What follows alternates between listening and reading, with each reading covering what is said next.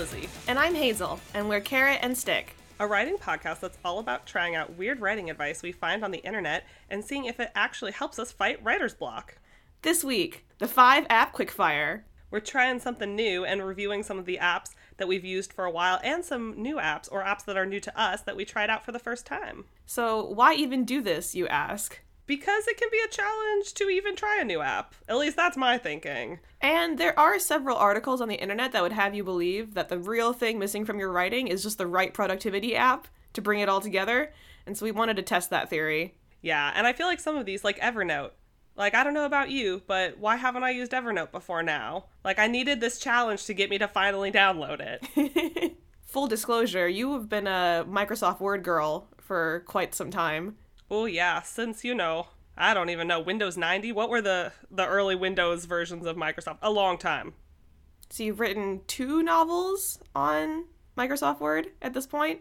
Yes. And in general, how that horrible organizational scheme looks like is there's a folder and every chapter is a different Word document. And if I need to do a new draft, I would copy and paste that folder and be like, draft two, and then go in and edit everything chapter by chapter. And it just starts getting really messy where you're like, am I on draft six? Why did I make one point called 6.5? Why is there a 6.5 but it's not as recent as draft five? Like, what's happening here? So, there are some downsides to just using Word. And then for me, I have been a chronic app hopper since I was very, very young.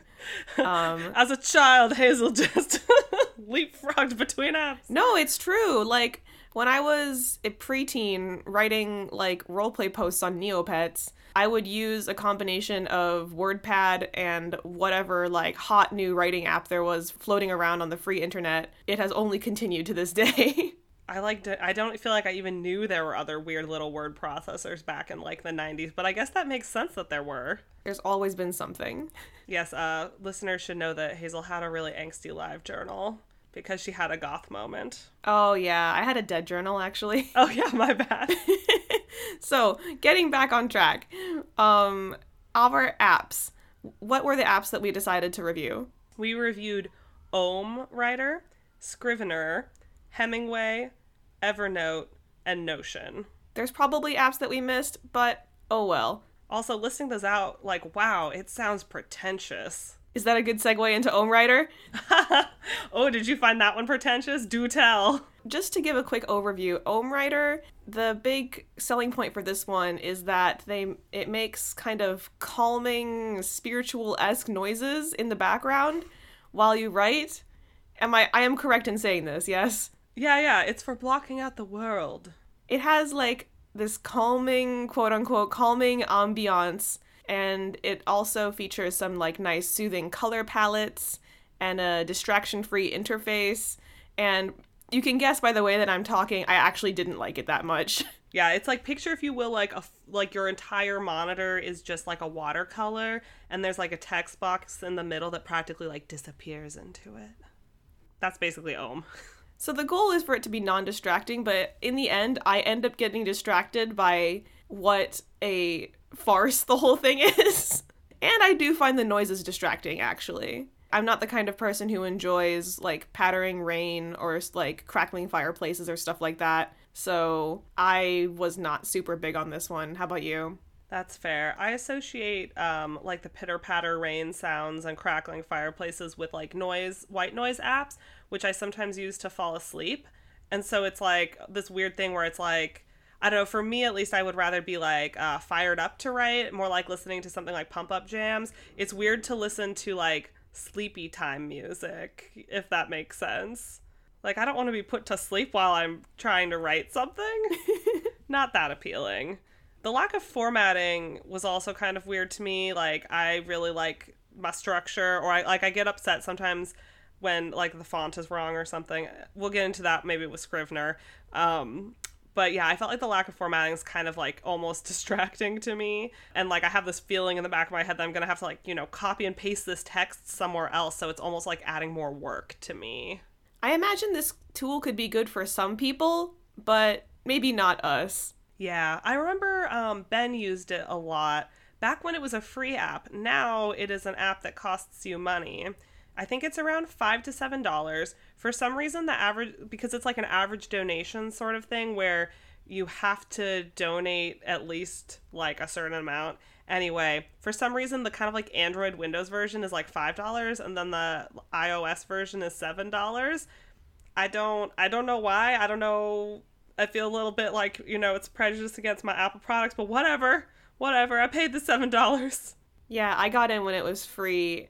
That might be why I felt so justified in not continuing with it because I hadn't put anything down to begin with. But I think if you were wanting to commit to buying something like this, then I would recommend trying to simulate the experience, like listening to a calming noise track on YouTube while working in a different uh, distraction free uh, writing processor and seeing if that actually is something you enjoy. And then if you do enjoy that experience, then maybe OmmWriter is for you. Yeah, I think that's that's a good way to put it. And then some other free um, distraction free writers include things like WriteMonkey or Typora. Um, I use a cheaper distraction free writer called iA Writer, but um, there are a whole bunch of these available. All you need to do is just search like minimal word processor and you'll find a whole slew. Awesome. Our next app is Scrivener. This one is $49, which I think makes it our most expensive app on the list. Yeah, it's worth mentioning that we both owned it prior to deciding to do this episode. It's true. While the podcast has made us both incredibly rich, um, uh, yeah, we we both had already owned it, so we had made that investment in ourselves in the past. I feel like I bought it back when it was cheaper, honestly, but I don't I can't remember clearly enough to say that with any confidence. Cuz I bought it recently, like January of this year, so like about a year ago. Partially because I was like, "Oh, I'm going to start up on a third book and I clearly need a better organizational scheme than like a bunch of folders that I forget which one's the most recent."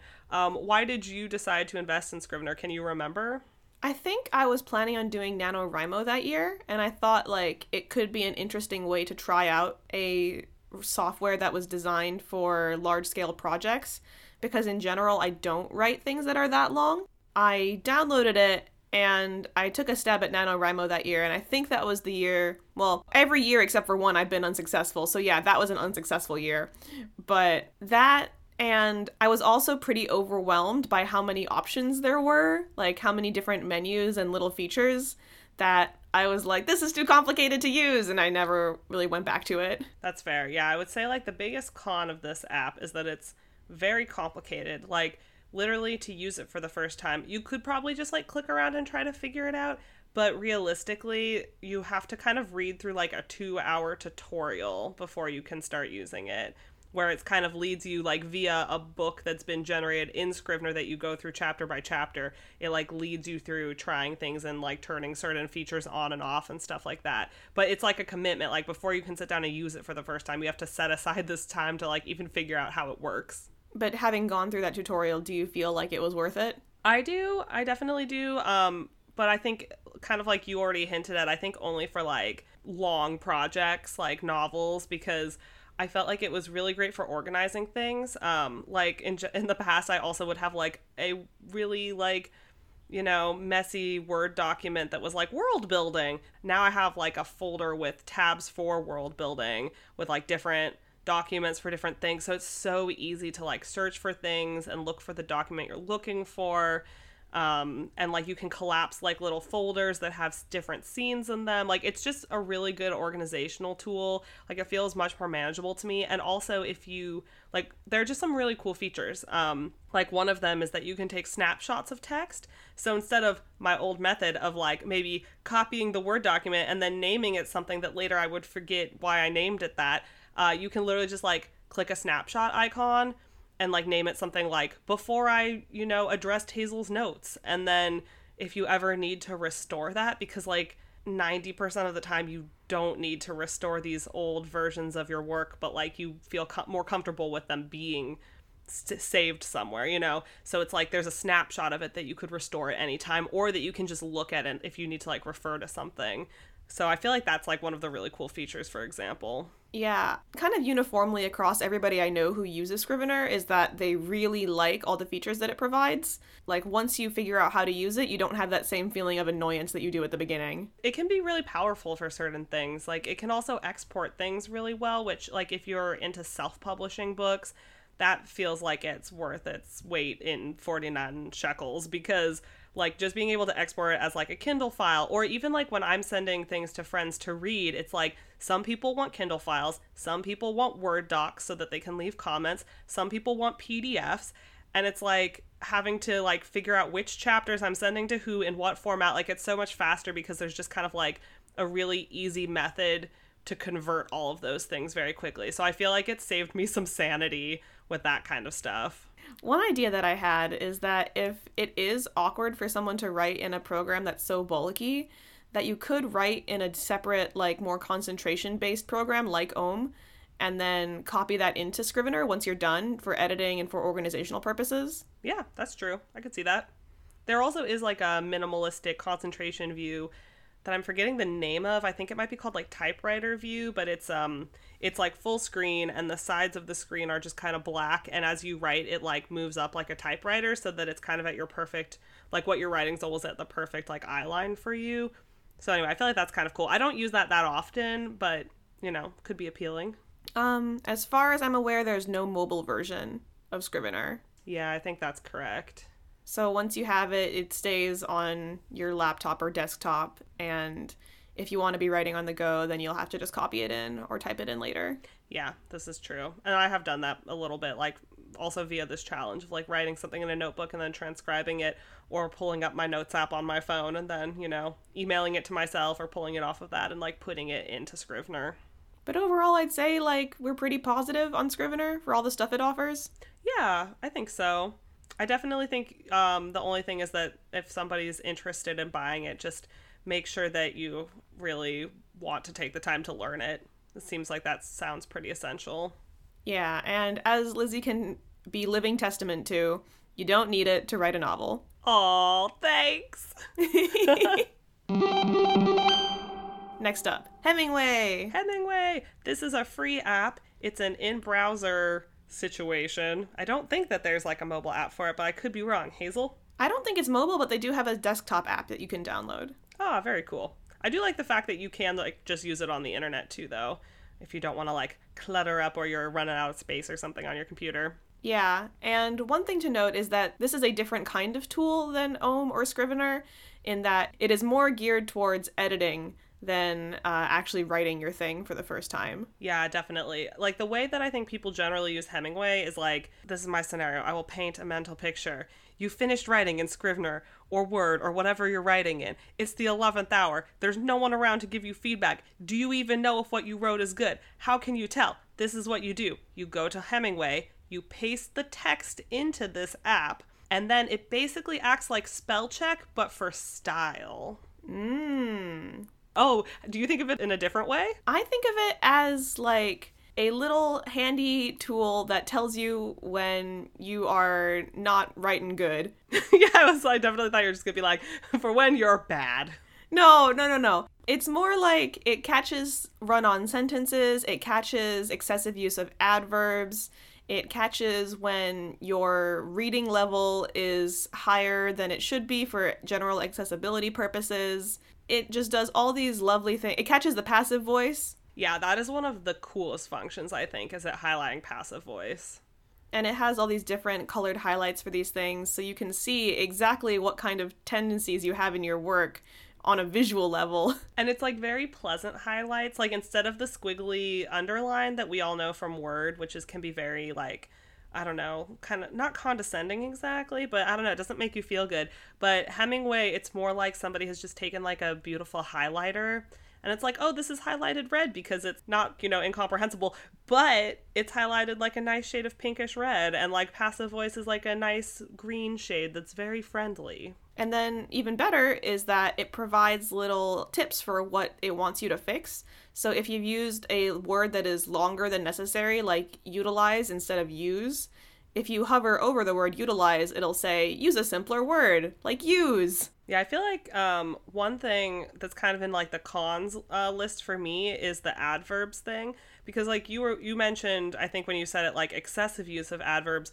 but it will actually highlight every adverb, which to me feels a little bit like whoever you know created Hemingway like read Stephen King's on writing and was just like every adverb has to go. No, actually like it does highlight every single adverb because the program can't tell which ones are good and which ones are bad to use very simplistic terms but i think in order to like pass its check for readability it'll allow you to keep a couple adverbs in your text, just not over a certain number based on how long the text is. Yeah, I had a silly example of this that I just thought was kind of funny because I think for me, the biggest takeaway for Hemingway is just that um, you do need to know which rules you want to break because it will highlight things where if you aren't confident in your writing you might be like that's a mistake but it like might not actually be. Yeah. My favorite example of this is like in the opening chapter of my current book there's a sentence about how like the main character's favorite reading nook is perfectly lit and hemingway was like get rid of that perfectly and i was like so i'm just saying like her favorite reading nook is lit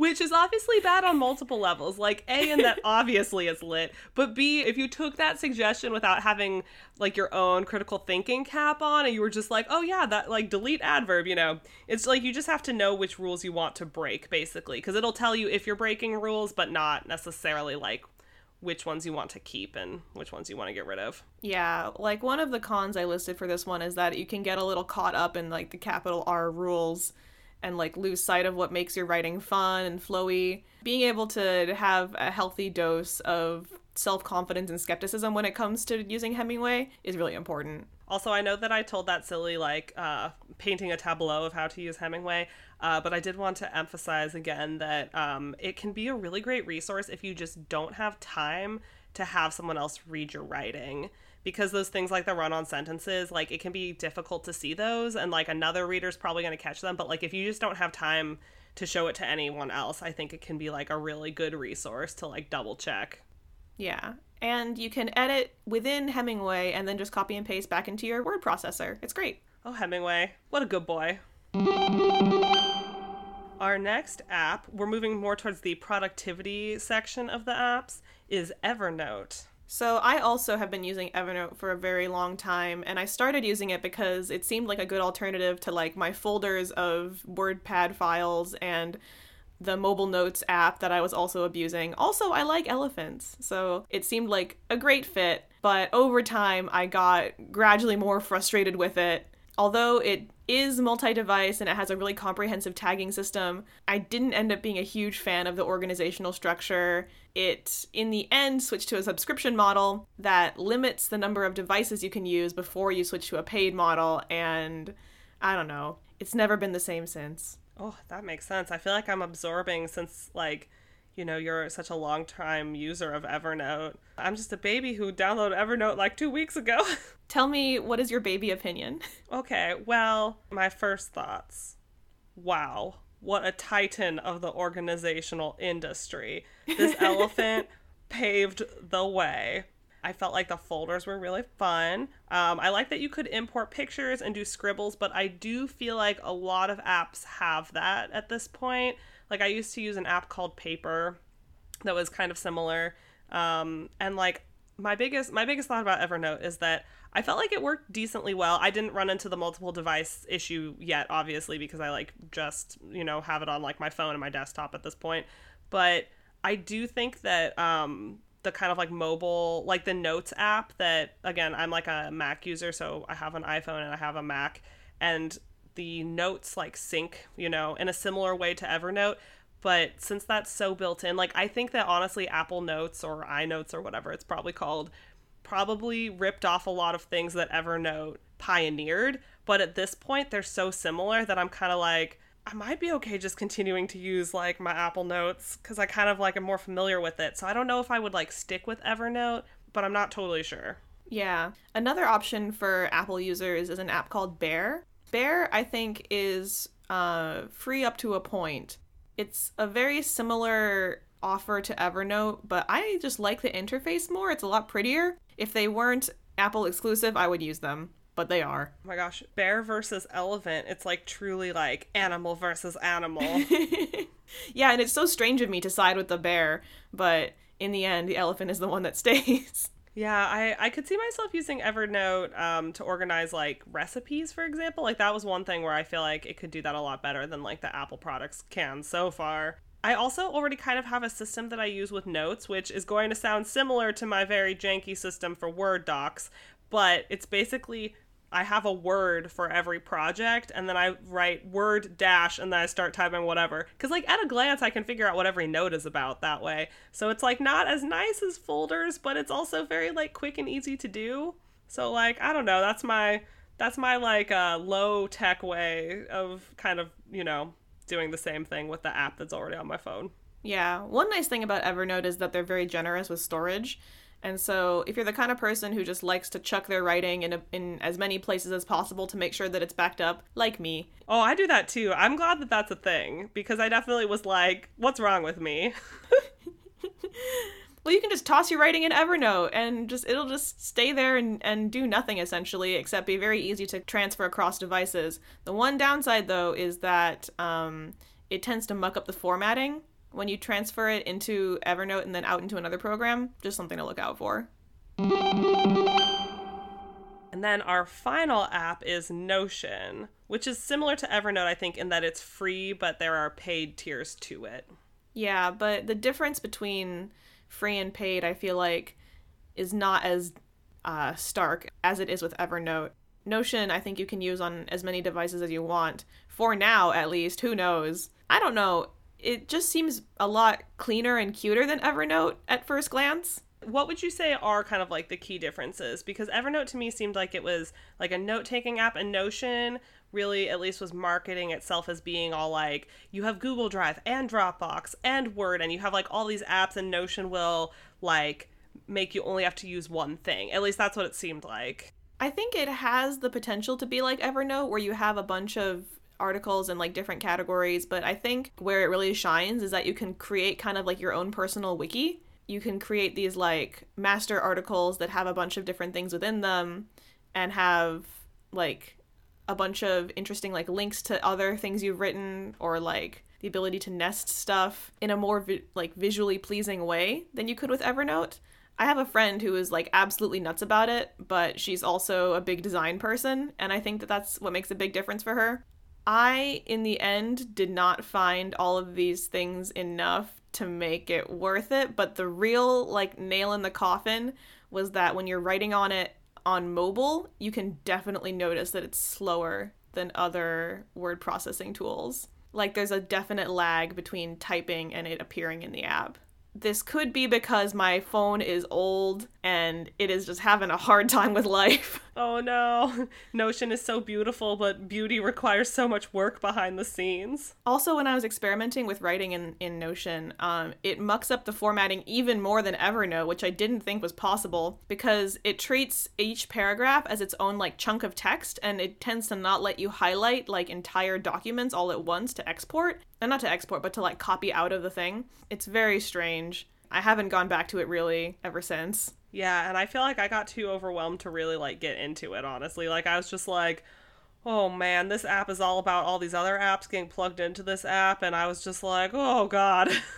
like at the end of the day, all I really want is like a nice safe space to put my writing that I can access it from my phone, my tablet, and my laptop and have it be able to like seamlessly transfer between all those things and be able to like efficiently write in all of them and like none of these quite serves that purpose, which is why I sound so negative all the time. yeah, I was about to be like, oh, cool, like, what does that? but yeah, I agree. It's weird that we can't find a way to do this. And like, I don't know about you, and Notion supposedly was supposed to fix this problem, but it's like, I got some projects that are kind of like on Google Drive, and some where it's more like they live on Dropbox. Um, not necessarily for like novel writing, but also like, you know, like there's a game that Ben and I are working on, like a board game for some reason like some of that lives one place and some of it lives a different place and like why can't it all live in one place i think if we were to pick one of these things and just ignore all the things that we hated about it and make ourselves use it it might be able to solve those problems for us but in the end Nothing is perfect. That is true. And that is why there are so many writing apps, of which this is only five. So pick the cons and the annoying things that you dislike the least from all of the different things we've discussed and just make that your your mainstay. For all I complain about Evernote, I'm probably going back. But she can quit anytime she wants. I can quit anytime I want. I don't need you. But in the end, being able to write on three different devices plus analog notebook is such great flexibility and I do appreciate it at the end of the day. Yeah. What a what a lovely note to to end the the quick fire on. That was the quick fire. So quick, much fire. I hope it was helpful in some way. So for next week's challenge, we have writing groups. We've both mentioned our respective writing groups on the podcast in the past, but I think this will be a chance for us to like dive in and see if writing groups actually do help with writer's block or if they are just one more way to use the time where you're not necessarily writing. Ah, true. We'll be doing some research. We'll be talking about writers groups that we've been in that have met online and in person. Um, and talking about going to a critique with complete strangers. Spooky scary. All right. So, time for our favorite thing weekly, Weekly favorites. Hazel, your weekly favorite, I can see it in the Google Doc that we use to keep track of things. What the heck is, quote, what did you eat yesterday? So, What Did You Eat Yesterday is a manga series by Fumi Yoshinaga. It was recently made into a drama series, uh, like a real life drama with actors and stuff. And I haven't read the original because I'm a fake fan, but I adored the drama so much. It brought so much joy to my life. Every single episode is just like a little kernel of warmth and happiness. It follows this like uh, middle-aged gay couple living in tokyo and each episode is centered around like what meal they happen to be eating that day because one of them is like really big into cooking. The house chef is also a lawyer. His partner is a hairdresser and it follows the trajectory of their relationship and how food impacts their lives it's just the greatest show I don't know how you can watch it because it's on Japanese Netflix and I don't even know how long it'll be there for. If you happen to be in Japan and you open up your Netflix app, you can watch it. What was your weekly favorite, Lizzie? Uh, mine is a podcast called The To Read List. It is actually a podcast that is made by my friend Bailey, um, but it has such a cute premise and it really brings me such joy like every time there is an episode. It's basically that my friend Bailey along with her brother and her friend Toby, they have like huge to read lists, you know, like if you if you use Goodreads, it's called the the TBR pile, the to be read pile.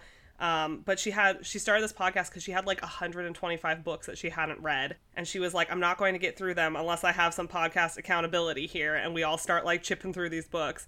Um, so every every week, basically, or every other week, they knock a book off the to read list. But then they also go out and buy books. So the to read list has actually gotten larger rather than smaller over the course of the podcast. Anyway, it's just like a really fun podcast for like still learning more about books, even though you don't necessarily have time to read like all the books. Good stuff. I'll give it a listen. All right, where can the people find us? People, if you want to find us, check out our Twitter, which is at Lizzie and Hazel, and that's Lizzie with a Y. You can also reach us at carrot and stick podcast at gmail.com. Our Tumblr and our Instagram are Carrot and Stick Podcast. The intro and outro on this episode and all episodes are You Belong off of the album No Summer No Cry by Slime Girls. And additional music is by Robert Mai. See you in episode 8! Hug your friends, hug your fellow writers, and write some words.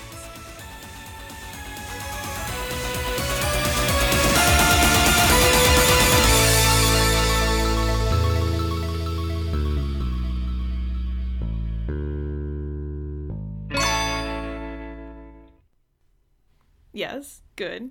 Wish there were more cats in that, though. Only complaint.